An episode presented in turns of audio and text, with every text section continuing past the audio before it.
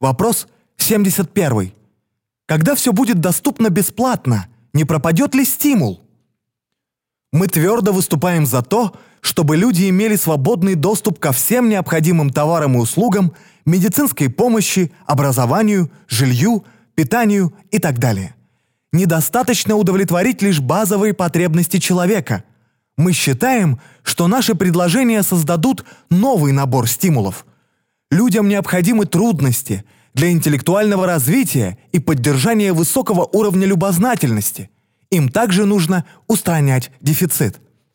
Предлагаемая нами образовательная система будет делать упор на грамотное использование ресурсов и защиту окружающей среды. Досадно, но система свободного предпринимательства растрачивает человеческие жизни впустую. Молодые девушки стоят в магазинах за кассами – в ожидании покупателей. Мужчины и женщины работают на промышленных предприятиях, задействовав лишь малую долю своих умственных способностей. Вместо того, чтобы безрассудно тратить ресурсы на войны, люди в будущем будут учиться разумному отношению друг к другу, тому, как сотрудничать и делиться идеями. Все это сделает мир намного лучше.